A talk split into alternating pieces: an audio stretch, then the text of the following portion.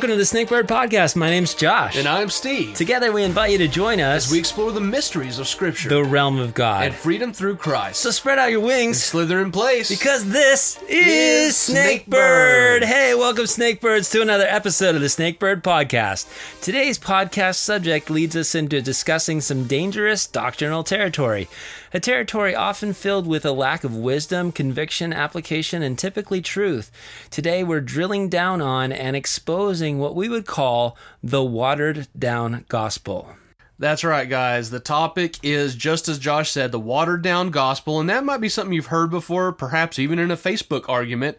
But the truth is, the discussion is actually a real problem today, isn't it, Josh? Yeah, it's obvious that we are increasingly in a climate full of potential for scriptural shortcomings and truth twisting between false teachers who Peter refers to in 2 Peter as those who will secretly bring destructive heresies, even denying the Lord who bought their lives, to crowds, on the other hand, who won't listen to good teaching but will instead have itching ears and gather around themselves people who say what they want them to say. As snakebirds, we have to be on our guards to A, be weary of watered down gospel in our lives, and B, be able to contend with it and correct it in the proper context and in the proper times. As you often said, we don't want to cast our pearls before swine, but we do want to be able to say, hey, this is what it says, and and maybe not in a Facebook argument, because that is the worst place to get in a discussion about any of these You things. see those too much, don't you? Oh my gosh. and then you look at the number of comments and it's like somehow just exponentially grown. Oh yeah, it, there's times that I just I, I can't help myself. I'd have to put in my two cents. Yeah, I have to. I- I, have to admit, I do it sometimes. I understand. I just wish at that point you could say, "Hey, let's just meet somewhere." And I know that's physically impossible. You're, you're time. talking about the whole "How big a boy are you?" let's let's meet at the local. no, not like that. I'm I'm, just like, let's just talk face to face. And Yeah. even if we have to just walk away saying we're going to agree to disagree, it's just, man, since it's anonymous, people get so vicious on Facebook. It's so true. And listener, if you are wondering what in the world we're talking about right now, let's just go ahead and do our, our typical, you know, definition of what we're talking Yeah, about. I feel like we should have again sirens definition incoming. you know? Exactly. We need we need something like that. Yeah. Um, would you agree, Josh, that the ingredients for watering down the gospel or a false gospel would be to change the meaning of Scripture, or take the Scripture out of context in order to make Scripture more comfortable? Yes, I would agree with that. Or if you're completely influenced by Satan to make sure people don't get saved. I mean, that's the the darkest part of Yeah. watered down gospel. Yeah, anything that compromises or weakens the truth of the Bible. Yeah. It- for an example, people say that Jesus was a good man. He was a good teacher. He's a good ethicist. Mm-hmm. But and and that's where we do our um, improv class where they say yes and, but instead we say yes, but Yeah. he is God. Yeah. He's this plus. Yeah, yeah, he's really good at ethics, but also he's God. Yeah, exactly. Most of the time, when we see the gospel being watered down, it's being stripped down in order to make it easier to follow or to justify rebellion against certain things. I've seen. Yeah. Uh, it's pretty clear when you read the Bible that this is a heavily traveled avenue for watering down the gospel, in America at least. Yeah. But believe it or not, some people are much more comfortable with the Bible being more strict than it's meant to be, also. And uh, in some cases, people prefer the exclusive membership concept so much that they actually add more rules to water down the message. And I guess you that would be like Bible concentrate, but uh, you, you want to concentrate on the Bible. So I was like, you know, that's watered down also. Yeah. But yeah, there's there's almost two avenues. But either way, uh, we have to remember that watering down Scripture represents any alteration of context in order to change the meaning to fit an agenda other than God's. So that's what I consider watered down gospel, changing the meaning to make it fit you. Yeah, yeah, and it, and what you were saying is it feels like it gets murky the more that you add to it, and it gets less clear. And Yes. and I found this in in our studies and our time just experiencing it. It's usually not extremely blatant, but it's typically very sneaky. Very true. Yeah, it just it kind of wedges itself in there. If it was so far off that people would see it immediately, then it wouldn't get, you know, so much traction. But Exactly. it does. Yeah. And the next thing you know, you're looking at it going, wow, it's one degree off or two degrees off from the truth. And then you're like, okay, but if you continue on that road, you're going to be way off your Exactly. destination. Exactly. Think if Columbus did that across an ocean, he would be not not in America. Yeah. So he wouldn't have been able to conquer the indigenous tribe. exactly, you get the point. Listener. you get well, the point. remember? Okay, sorry. I was going to say we used to celebrate Columbus Day. Now it's like a travesty. And, and Yeah. Anyway, yeah.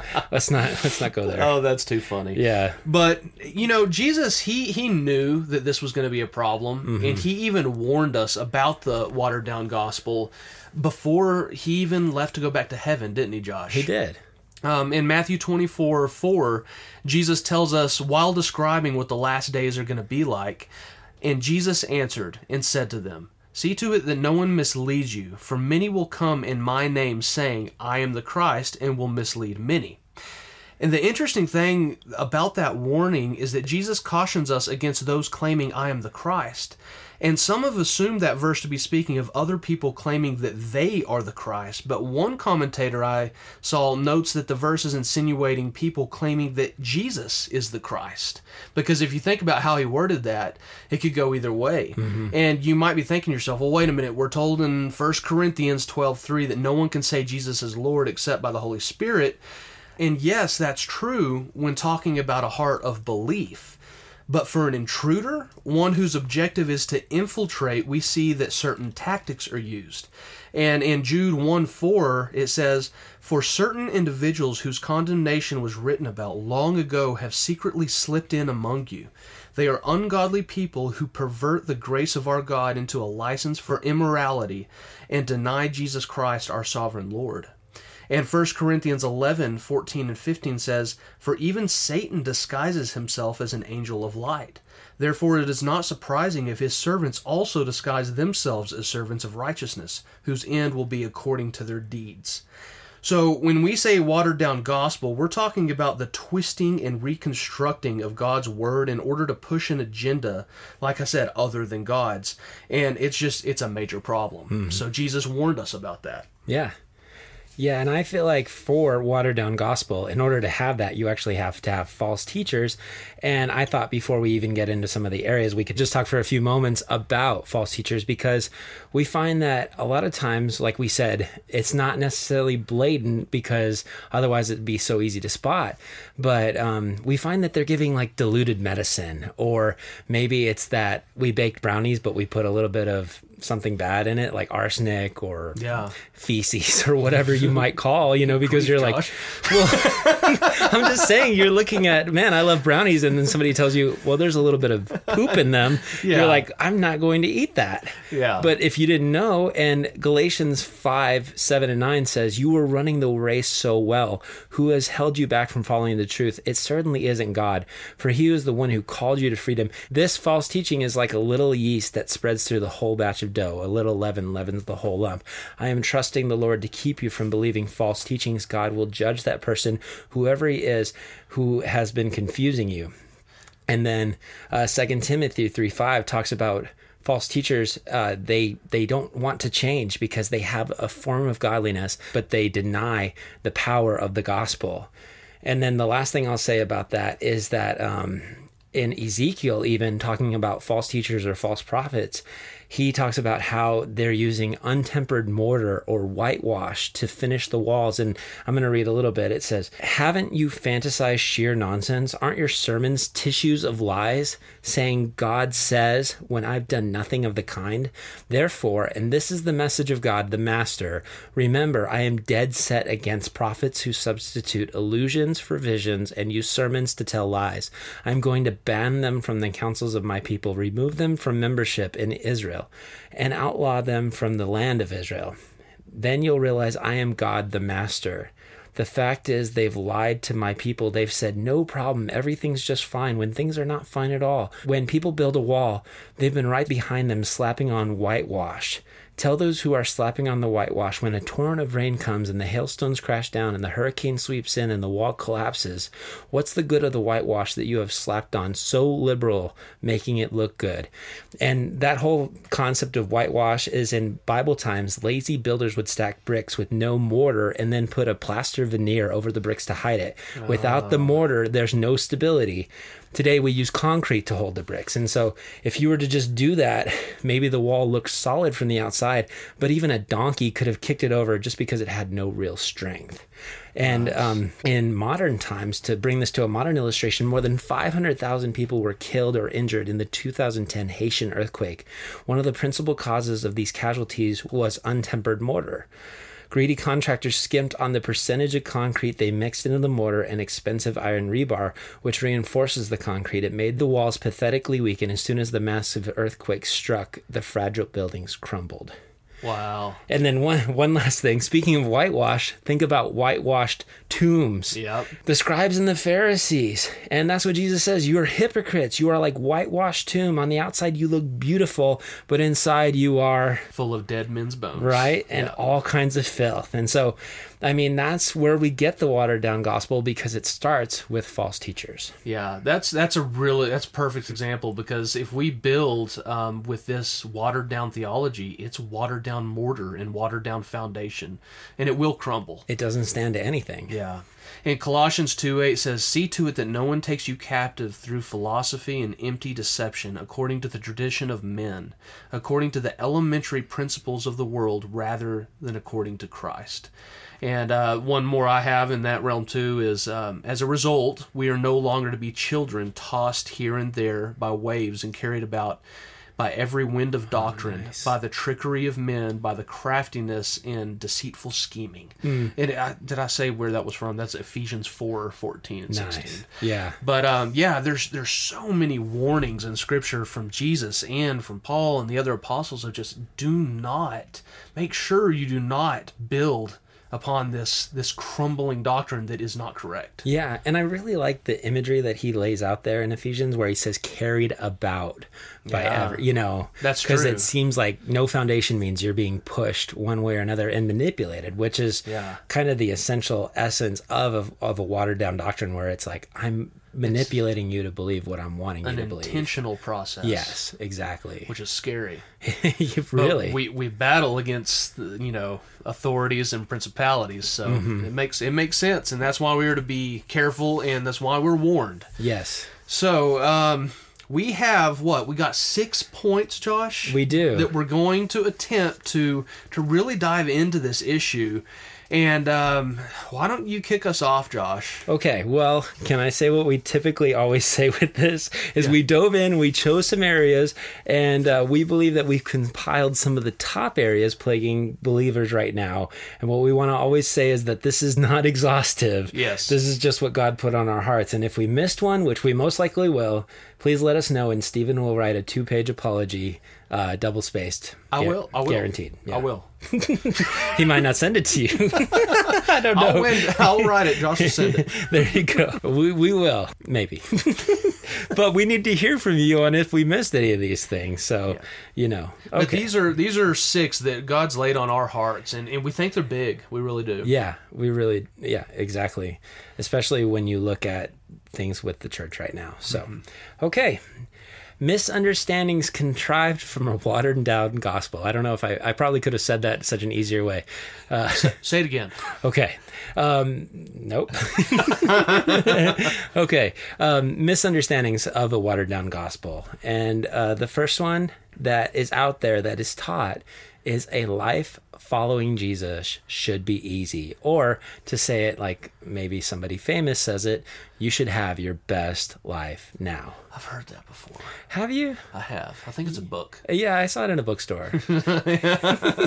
Well, we're addressing it here. there you go. so, what do you got on it, Josh, on this first one? Oh man. Well, in reference to what we were just talking about, there are some very popular teachers and teachings about what God believes your life should be right now, and that saying has gotten pretty famous. The truth is that God wants his best for you, but his best and our best always don't mean the same thing. It also doesn't mean it's going to be easy. In fact, while American Christians may have it the easiest it's ever been in the history of following Jesus, the world and history knows the cost of our calling is vastly more expensive. And all around the world, it's illegal to be a Christian. Uh, and in various places with steep penalties like imprisonment or fines or even death. And Jesus had a lot to say about uh, persecution and a lot about what our life is going to be like here on earth. In John 16 33, he said, These things I have spoken to you, and that in me you may have peace. In the world you will have tribulation, but be of good cheer i have overcome the world and then uh, i can reference this 2 timothy 3.12 in fact everyone who wants to live a godly life in christ will suffer persecution That's pretty clear. And you know, I think you pointed out something very um, interesting that we should we should look at, which is, I mean, we we are speaking from an American standpoint. Mm-hmm. We we worship God here without persecution, for the most part. I mean, if you see it, it's nothing compared to other countries. exactly And and so I, I've even heard the, the scripture tossed around. Well, I've never seen God's children begging for bread, mm-hmm. and they use that as as kind of a well, you're not you're never going to beg for bread if you follow God. oh wow And and you're like, well, wait a minute. Do you know what's going on right now on the other side of the world? And so uh, the first thing I thought about regarding this topic is a true story that I heard from some fellow believers I know. And they told me about this handyman that came to their house one time to fix something. And these people were very wealthy, had a really nice house. And as this young handyman looked around, they saw their home decor with Bible verses hanging and um, stuff like that on the walls and decor. And he told him that he had been to many different houses to do repairs all over the years, and he had noticed something interesting. He said that the houses that were the most run down, most beat up, and the poorest families always seemed to cuss a lot. They had beer bottles and drugs lying around, and it was a pretty consistent thing that he saw in his personal experience. And then he followed up by saying, that many of the wealthiest and nicer properties he noticed to have scriptures on the walls and religious decor. And when all was said, that young man told them that he had come to realize that God blesses those who follow him. Mm-hmm. And with this conclusion that he came to, there's two opposing concepts. One is accurate, but one is deadly. Definitely. Like you said, brownies with cyanide. there you it. go And the accurate part of his conclusion is that God blesses those who follow him. This is true. But the deadly part of his conclusion is that God's blessing is always in the form of finances, rainbows, and butterflies. Um, does God bless those who truly follow him? Absolutely. Uh, Jeremiah 17 7. Blessed is the man who trusts in the Lord, whose trust is the Lord. He is like a tree planted by water that sends out its roots by the stream and does not fear when heat comes, for its leaves remain green, and is not anxious in the year of drought, for it does not cease to bear fruit. 2 Corinthians 9, verse 8 says, And God is able to bless you abundantly, so that in all things, at all times, having all that you need, you will abound in every good work. So there's the nugget of truth, though. Did you hear it in verse 1? It says, God is able to bless you abundantly, so that in all things, at all times, having all that you need. And what do you need? What did Paul need when that agonizing thorn kept him coming over and over again to the throne of God? Did God say that the thorn removed is what he needed? Or financial security? No. God said that his grace was sufficient, that his grace is what he needed.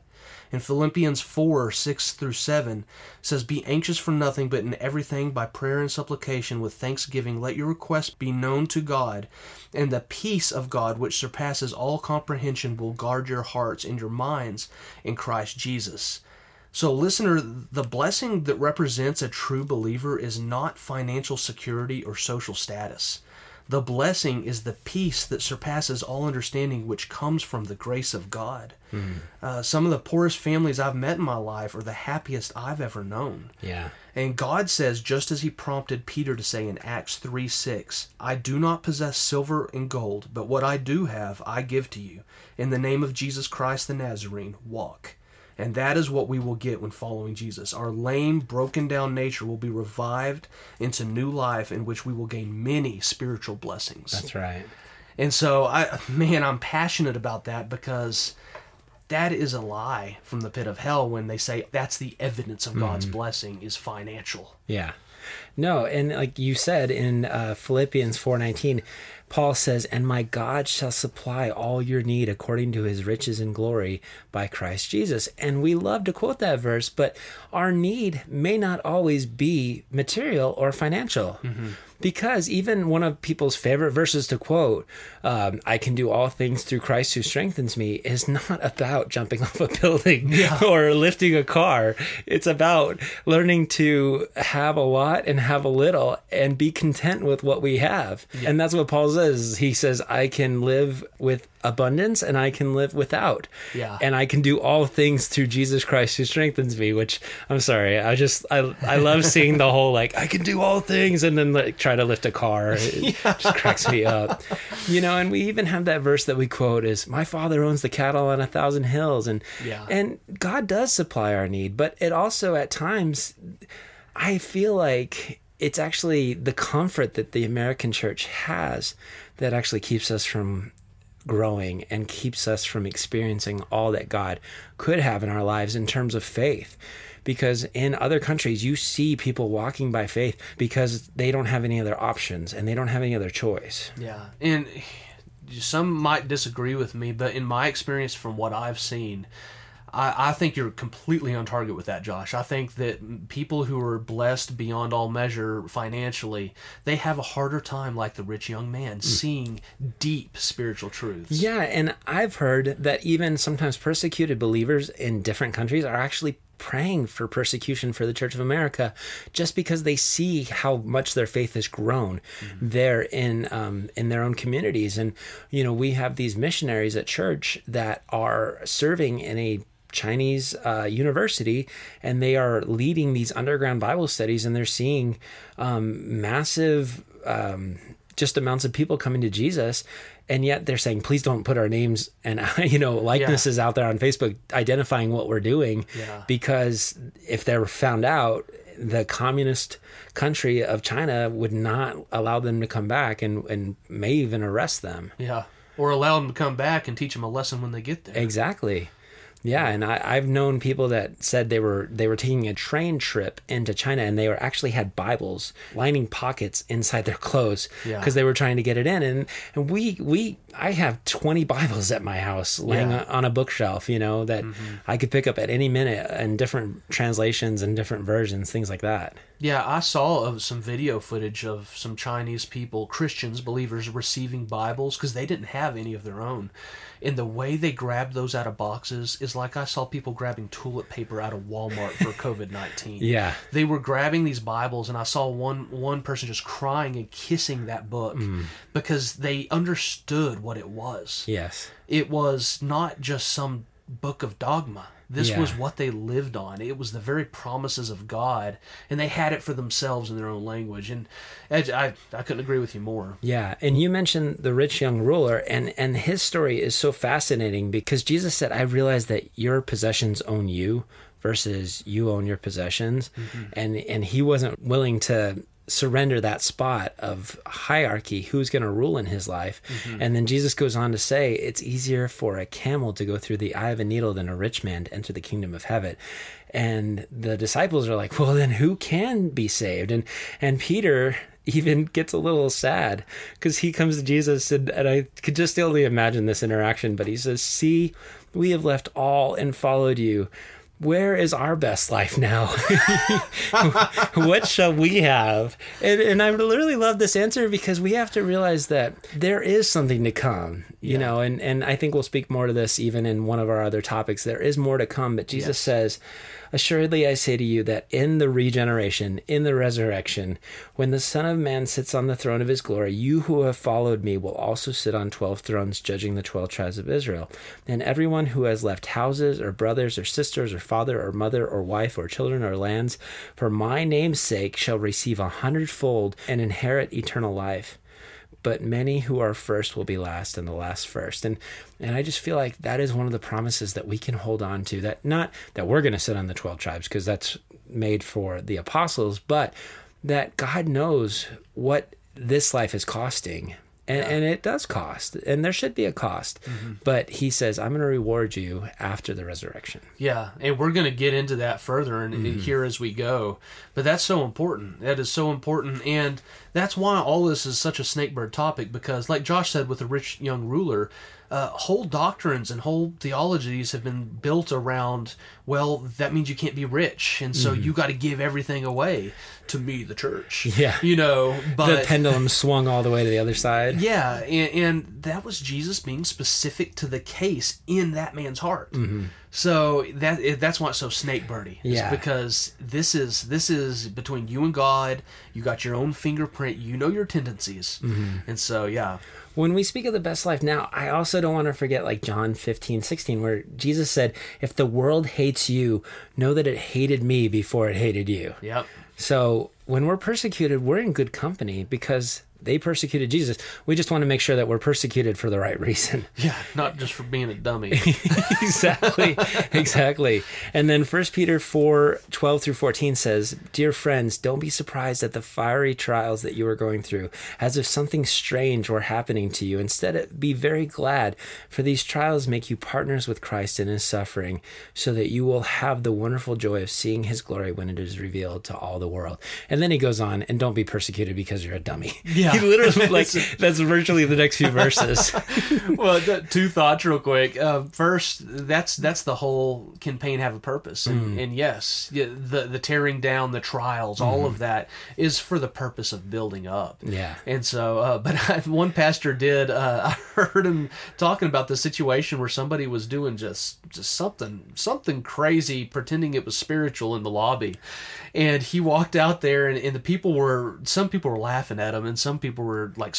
Like scolding him, saying, "Get up, stop that!" Uh-huh. And he was, the guy was like, "See, I'm being persecuted for, for," and the pastor looked at him. He said, "No, you're being persecuted because you're being a weirdo." I think he was uh, like doing some kind of crazy acrobatics, calling slaying in the spirit or Oh, some, no something. way. But yeah, it just made me think of that. That's funny. not that I'm trying to make light of uh, spiritual gifts, but No, that but- was another episode. that's the whole thing. It's like Peter is like, make sure that you're persecuted for the right reason. Decently in order. Exactly. And don't just be a weirdo. Yes. Yeah. True. Yeah. So, um, you got anything else on that, Josh? Because I've said pretty much my piece on on um, Best Life Now. It, Yeah. honestly, we kind of get into it a little bit more here in a minute. Yes, that's all I have for right now on that. So number two would be um, we should avoid offending anyone at all costs. And boy, is this a modern topic! It is It really is. This is one of the more relevant issues for 2020, I think. more than anything. Yeah. Yeah, it seems that our current climate is so it's saturated with social justice warriors and political correctness that we're walking on eggshells. Every everything we say, every we look at someone wrong, someone is completely offended. And I understand that that's more of a societal topic, and we're we're going biblical here. But honestly, they've kind of been married in America. It has. Yeah, there's Yeah. there's almost you can't separate the two because people are so confused about it. mm-hmm. and that's where you get like stuff like cancel culture and Yep. even going back to looking what they said 10 years ago and like, oh, I'm going to hold that against you. Yeah. And I, I know that I believe that this this political correct movement that we see, I think it is a satanic movement in order to do two things. Um, to confuse, number one, and to gather, number two. And let me just lay out real quick what I've what I, God put on my heart with that. Um, Satan wants us to be confused about where we stand. If he can get us uh, double minded, lukewarm on our stance and our beliefs, then he will slowly chip away at our conscience until we look more like the world than a child of God. And Satan has influenced terminology in order to confuse people. We've talked about this so many times. Um, he'll whisper in our ear, wait, you're not pro choice? You want to take a woman's free will away? People see you as a bigot. Or are you serious? You're actually going to remain in the Stone Ages holding to marriages between a man and a woman? Is that really who you want to be? Someone who denies other humans from experiencing love? Is that the kind of God that you want to follow? Someone not allowed to have love? You know, little terminology and, and um, alterations in your stance. That's how Satan does it. And once he successfully confused you to the point of bending to every so called offense, Then he will gather you into one of his many boxes of like minded people who can make you feel like you're a part of something. A box. A place where God's truth is manipulated in such a way that people feel comfortable with an updated theology. Yeah. That's what I see. Yeah, as you were saying about the um, confuse and gather, I had two words come to my mind of silence and subjugate. Oh. Because it's make people be quiet on the things because you can't if you speak up, then immediately you're just you're it's dogpile, you know. It's like, why would you say that? How could you believe that? Are you that stupid to not think that the the world was created by, you know, a big bang billions of years ago? Are you that are you that insane or Yeah. and then the subjugation is really beating people into submission of saying this is why you have to believe what you believe and i feel like that's happened to a ton of teenagers these days where you just have that peer pressure of going why don't you believe this and and they they kind of just succumb and go oh i, I i'll go with the flow That's very well put. I couldn't agree more. And the truth is, there's only two things at play in this world it's the truth of God and the confusion of Satan. Hmm. And are we allowed to think critically about modern issues? Yes, absolutely. But choosing God does not mean that we blindly fall into some religious zombie like state where we yell at sinners and regurgitate band aid scriptures. Mm-hmm. That's not what being a believer in God is. yeah But when God gives us a solid truth, we don't bend it, we don't reconstruct it to make us or others feel more comfortable. We embrace it because it's His truth. yeah So, yeah, I, that's a huge, huge issue. Well, and that's that's what it is. That's what Jesus called us to do. He said you have to love people enough to speak the truth. Yeah. Like if I saw a building on fire and I didn't say anything, then I'm at fault. I you know, I should have that weighing on my conscience because we should love people enough to say, "Hey, I see a burning building. I'm going to yell fire and try to get people out." Yes. you know and that's what we see in society is there is a lot of burning buildings going on um, jesus and, i'll give this example from john chapter 4 he came to the woman at the well and he called her out mm-hmm. on a very very private subject and kind of in a strange way because a, a jew interacting with samaritan was an oddity Yeah. but then a Jew interacting with a Samaritan woman is a, a complete oddity and a, an extreme rarity. You know, even his disciples are like, "What is he doing?" Yeah. You know, but he, he I like what I heard one pastor say about this is he found the area that she was um, most vulnerable, and he said, "I want to touch that. I want to heal that in your life." Yes. And Jesus wasn't afraid to speak the truth. Okay, here's a hot take. Stay with me on this Okay. intolerance is not always a bad thing. That sounds Yeah. in, that No, sounds I'm on radical. board. I'm on board. In fact, accusing a Christian for being intolerant, for holding steady on their beliefs, is a form of intolerance itself. Because I think we have to be thinkers, and Yeah. but when it comes to things the Bible says, we have to be immovable. I found this quote, and I I really enjoyed it. It's a little long, but here it is. What's fascinating is that the people who condemn Christians for acting as if they're right and others are wrong are in that very action acting as if they themselves are right and Christians are wrong. So they are at that moment doing the very thing they say is wrong. When you think about it, it's pretty silly to condemn people for thinking that they are right, because aren't you simultaneously thinking that you are right and saying that they are wrong? Or broadening the point a bit, who in their right mind doesn't consistently think that they're right? I mean, really, do you ever think that you're wrong while you're sitting in the midst of thinking that very thought? I don't think so. I think as soon as you start to realize that your thinking is wrong, you change your belief and start thinking differently. Therefore, for two reasons, no one should condemn Christians for just thinking they're right and others are wrong. Number one, everyone else does the same. And number two, Christians might really be right after all. I found that quote from Mitch Middleburg. And, and tolerance doesn't describe the things that we enjoy or approve of. We're not tolerant of a nice big steak for dinner. you know what I mean? Yeah, yeah. or tolerant of ice cream. We only tolerate what we find to be false or mistaken in some capacity. We can strongly disagree with people and yet treat them with respect and dignity. I, I found a book called Be Intolerant by Andy Stanley. And at first, to me, that title was really radical because Yeah. everybody talks about, you know, this is the the social justice warrior uh, society we live in is is everything's built on tolerance, but when it comes back to a biblical standpoint, pastors who dance around issues like sin and judgment are not helping people, but instead they're doing everyone a great harm by not correctly teaching them what the Bible says. That is so true. And I love the way you laid all of that out because, man, terminology, it kills us. Uh-huh. And it's a it, we find that oftentimes it's just a one way street. It It's not allowed for you. Yeah. It's only allowed for for certain you know mindsets. Yeah. But um, yeah, I, I couldn't agree more with all that. And I, I had a thought too here. Uh, are you are you finished up, Josh? Uh, the only thing I was going to say is, you know, we talk about hate the sin, but not the sinner. And and it- it- you already referenced this verse, but we do not wrestle against flesh and blood, but against principalities, against power, against the rulers of the darkness of this age, against spiritual hosts of wickedness in the heavenly places. And so many times I see the lines that are divided, and instead of seeing the the influencer behind the people uh, in that line, I see the people on the line, and I'm like, oh, Yes. you know, and I get so angry with the cause versus the cause of the cause. Yeah. you know, and so um, you know, are there some things that I wish that the Bible didn't have such a hard line stance on?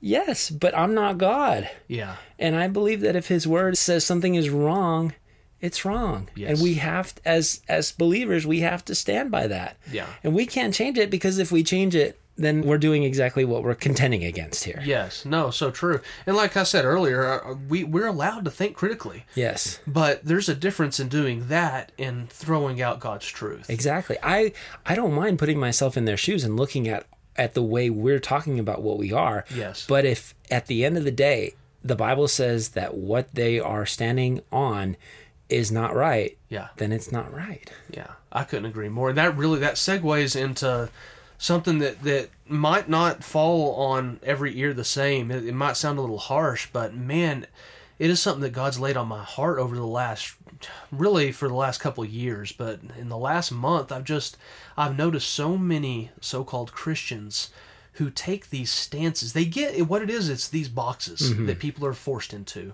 Um, they, this, these ideologies, uh, for whatever reason, they feel they need to get in these boxes. And um, well, one thing I'll just leave on this topic with is God's word without reconstructing it, without trying to bend it to fit anything. If just God's word, what it clearly says, offends you, then you should really decide which side of the fence you're on. Because God tells us in Revelation 3 to the church in Laodicea, I know your deeds, that you're neither hot nor cold. I wish that you were cold or hot. So because you were lukewarm, neither hot nor cold, I will spit you out of my mouth. And uh, Josh already mentioned it in John 15, 18. If the world hates you, know that it hated me before you, and they're going to hate you too. If you're bending God's word so that you can fit in better, that's not good. That is really not good, and you need to choose which side of the fence you're on. If you're bending God's word because you're justifying sin, decide which side of the fence you're on. Because he will spit you out of his mouth. And do you want on that day to look your creator in the eye and him say, Get away from me? I never knew you because you wanted to sit on the fence or you wanted to redefine, reconstruct his word. Absolutely not. So that's the last thing that, that I'll say on, on that topic, uh, on offending. Well, God's word offends sometimes, and intolerance, however you want to look at that term and redefine it, um, we're not to be tolerant of things that are against the truth of God. Yeah, that's really well said. And it, it makes me sad to think that even at times in my life, I did try to walk both sides of the fence, Absolutely. you know, and I had that very double minded way. Yeah. And, and the Bible speaks very clearly and very strongly against the double minded man. Yes. because he's unstable and In all and- his ways. Yeah, and and I what is that saying where it's like you serve either one, and to make a choice, like you're you're already choosing to serve who you are. You know what I mean? Yeah. Yeah. Like when you're undecided, you're already decided. That's true. Isn't that? I think that's like the dudes that sing that Tom Sawyer song. Even if you choose not to make a choice, you still have made a choice. Oh, I don't know that song, but I like it. There you go. Oh goodness. Yeah. Yeah, edit that. Okay. No, it's staying in. Oh goodness. Yeah. Um, listener, you know what I'm talking about. No, I'm sorry. I didn't mean to throw us off the tracks, but no, you're so right. You're so right. And listen, guys, I hope that jo- Josh and I don't ever come off as we're immune to these things and we're the teachers to you. Because let me tell you, I backslide into things, into old habits from time to time, and it reminds me. And first off, I'm grieving the spirit. I'm not happy. I'm miserable, and God, in His patience, He lets you see: is this really who you want to be? Yeah. Do you want to backslide on my truth? And you start to feel that old nature of who you used to be. And man, when you've tasted the righteousness of Him, it's so ugly. It's so. It's like a, someone who's quit smoking that first cigarette after six months. It stinks so bad hmm. because I've been there, and that's what it's like. So I, let me tell you, we're not immune to this. We struggle with this stuff. There's things that we do that we backslide into. Um, or at least I'm speaking for myself. And, No, and no. Uh, I just we want you to know that this is not a, a point, uh, you know, a plateau we're standing on here looking down at y'all. This is something we all battle. No, and and you're right. I'm so thankful for the conviction that God brings. Not condemnation because there's a huge difference between condemnation and conviction. Yes. But to maybe run back to that sin that you shouldn't have been committing and and you feel like it's going to bring you some modicum of joy and all of a sudden, you know, sin is committed and you look back and you're like, "Why?" Yeah. And it's just bitter. There's no sweetness to it. It's you just feel empty and and God is so gracious because you come and you go, I I messed up. And he's like, I know.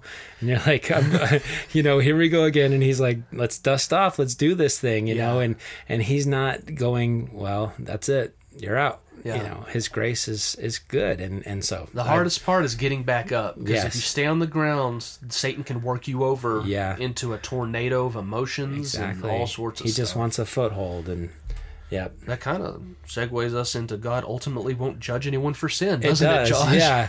Yeah. So why don't you go first on this one? Because I know you have a lot to say. Okay. Um, one of my favorite verses is 1 John 1 9. If we confess our sins, he is faithful and righteous to forgive us our sins and cleanse us from all unrighteousness. I love that verse because there's so many times I need it. Yeah. And um, in past episodes, we've really pushed this concept because it's so important, especially for those who are being uh, tormented by the judgment of their own conscience and are also afraid of the judgments of God. Um, but we also have to understand that for those who embrace their sin with pride, also known as we've said before, YOLO, live it up, then God has a type of judgment that is terrifying for them. There will be judgment. And this is really where I want to reestablish something that I've mentioned in episode 26 how pain can have a purpose.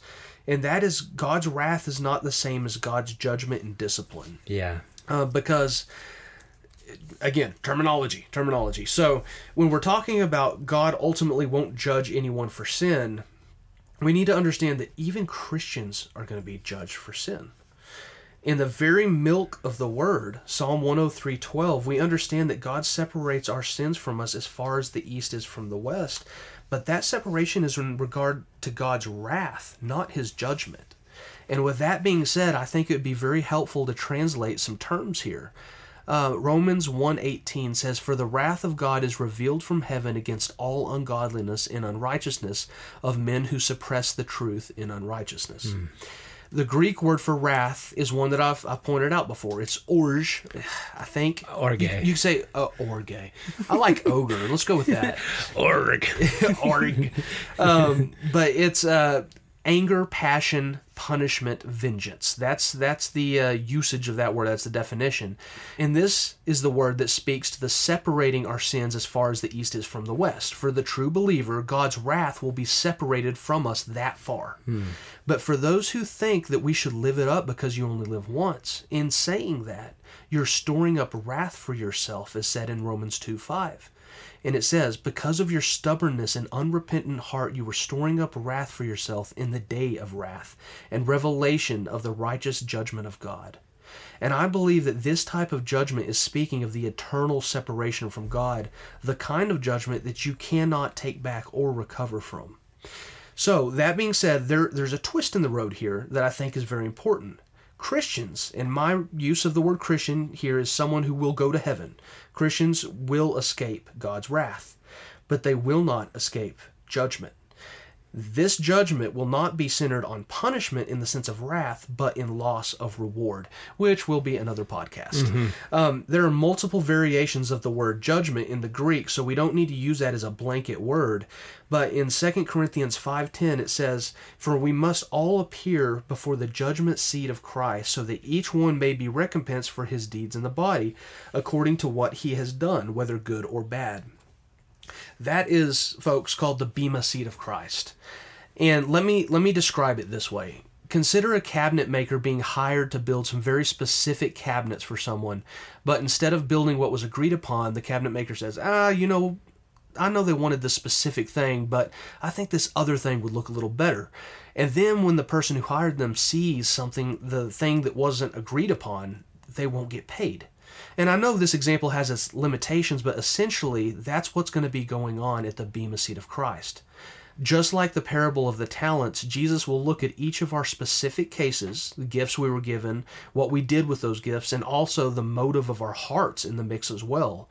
And we will either gain or lose some sort of spiritual reward and payment according to what we did with our charge. Hmm. And that's exactly what 1 Corinthians 3 14 and 15 is talking about. If any man's work which he has built on remains, he will receive a reward.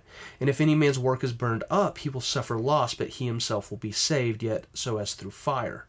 And I believe that this is so evident to see throughout Scripture where God, in His permissive will and patient stance toward our free will, which He designed in us, allows us to participate in His perfect will, where we will either reap great reward or we will suffer loss. But when all Scripture is looked at from what I can see, God's judgment will be seen by every single human on earth. Some will see wrath, no heaven. Some will see loss of reward, but still paradise. So that's that's really where I felt God leading me into this because I, I think there's some confusion in certain circles with that. Yeah. And I really uh, appreciate the Bema seat, like what you were just talking about. I've I've heard of it like an awards ceremony because no one is going to like ultimate judgment, but it's more like this is what's happening. But there are going to be those people that the joke is that they're going to smell like smoke getting into heaven. Well, I guess I was concentrating on the people that got their stuff burned up. So your your your um, example is more appropriate for those whose work didn't get burned up. Yeah. it is going to be like that. yeah and, and there you know again there are going to be works that we've done that will just i mean like kindling Yeah. they're going to go up and then hopefully you know depending on our years of just walking with god and maturing in him and and becoming more like him through uh, what do we call it progressive sanctification there are going to be some things that that stand the test of fire Yes. you know so um do you have anything more on this okay Boy, I just spilt it all right there. So Awesome. you, you take it from here, Josh. Well, I went a very um, interesting direction because I know that there are teachers that, you know, there's a popular pastor who's written a book. I, I think it's called God Wins. And, and essentially it is that whole, um, possibly even just like a purgatory state where Christians are going to enter in that time. And then uh, it won't be an eternal judgment. It's going to be for a time. And then God's going to pull them out of that. And there's a lot of I guess maybe doctrinal debates on what that means. I also thought of a society that talks about God, and and I've heard this in certain millennial circles that really have like this. Um, just this anger towards God because the way that he's been presented to them is that God is all powerful and thus he shouldn't be confined by any rules. And for me, there was a teaching, I think I've mentioned this before, but I used to work in a church where we would have Christian like um, teaching radio on all day. And I was about to go clean one of the men's bathrooms at the church I was working at. And it was like, coming up right now, uh, we're going to give you a list of three things that God can't do. And I like, I dropped the mop and I was like, what? And I was sitting there like tapping the wall, waiting for the little commercial like sponsorship, um, you know, ads that was going on to end because I was just like, I, I have my my phone ready. I'm going to call the 800 number and argue with this, you know, this uh, satellite pastor, or whoever's on this program. Yeah. And it came on, and, and there were three things that they said God can't do, and one of the one of the first ones is is that God cannot contradict himself. And I was like, oh, yeah, well, that makes sense. You know? and then another one was God can't lie. And I was like, oh, oh, yeah, well, okay. My phone's like steadily like going back into my pocket. And then the third thing is God can't go against his nature. Yeah. And so when I looked at this question, I kind of went my own little rabbit hole or my own little path is that we can't say this enough. God is pure holiness. Yeah. And so sin cannot exist in his presence. And the only way for us to dwell with him for eternity and to not be judged is for our sin to be gone. Yeah. And we realize that as we look at what the Bible says about sin, there's nothing that we can do to get rid of it. We say this almost every podcast because it's so important. Our our righteousness, our attempt at trying to solve our sin problem is virtually filthy rags. It, and the the meaning of that again, if you need to get further into that, it just gets grosser and grosser. And mm-hmm. and the the the whole part of that is like it's like a diaper. It just it's a soil diaper. It's not good. We will we will never stand up. And so I I went down Romans road because I thought about Romans 3:23. All have sinned and fallen short of the glory of God, and we need to establish that in our lives that no matter what, everyone who's ever lived has sinned except one man, Jesus. The wages of sin is death, but the gift of God is eternal life. Um, in the, the due time, Romans 5 8 says that Christ died for the sinful, the ungodly. And then Romans 10 9 says that if we confess with our mouth and believe in our heart that Jesus Christ has raised from the dead, you will be saved. And with the heart one believes unto righteousness, and with the mouth confession is made unto salvation. And so I started to think, why would someone say God won't ultimately judge anyone for sin when clearly in Scripture it's established? We think of the wheat and the tares because Jesus said this parable The kingdom of heaven is like a man who sowed good seed in his field, but while the men slept, his enemy came and sowed tares among the wheat and went his way. But when the grain had sprouted and produced a crop, the tares also appeared. So the servants of the owner came to him and said, Sir, did you not sow good seed in your field? How then does it have tares? And he said to them, An enemy has done this. And the servant said to him, Do you want us to then go and gather them up? And he said, No, lest you gather up the tares, you also uproot the wheat with it. Let them both grow together until the harvest. And at the time of harvest, I will say to the reapers, First gather the tares and bind them into bundles to burn them, and I will gather wheat into my barn. And then you have the same thing with the sheep and the goats. And then you have Revelation 21 8 but the cowardly, the unbelieving, abominable, murderers, sexually immoral, sorcerers, idolaters, and all liars shall have their part in the lake which burns with fire and brimstone, which is the second death.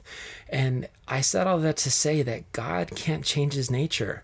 And while we want to say that God can do anything at the snap of his fingers, mm-hmm. we we have to understand that God did not create hell or the lake of fire for men originally. Yeah. But we sinned, and sin entered the world, and sin eternally separated us from Him until Christ came and made a payment for that sin. And so, unfortunately, if we die in that sin, we stay in it, and we are eternally separated from God. And so, yeah.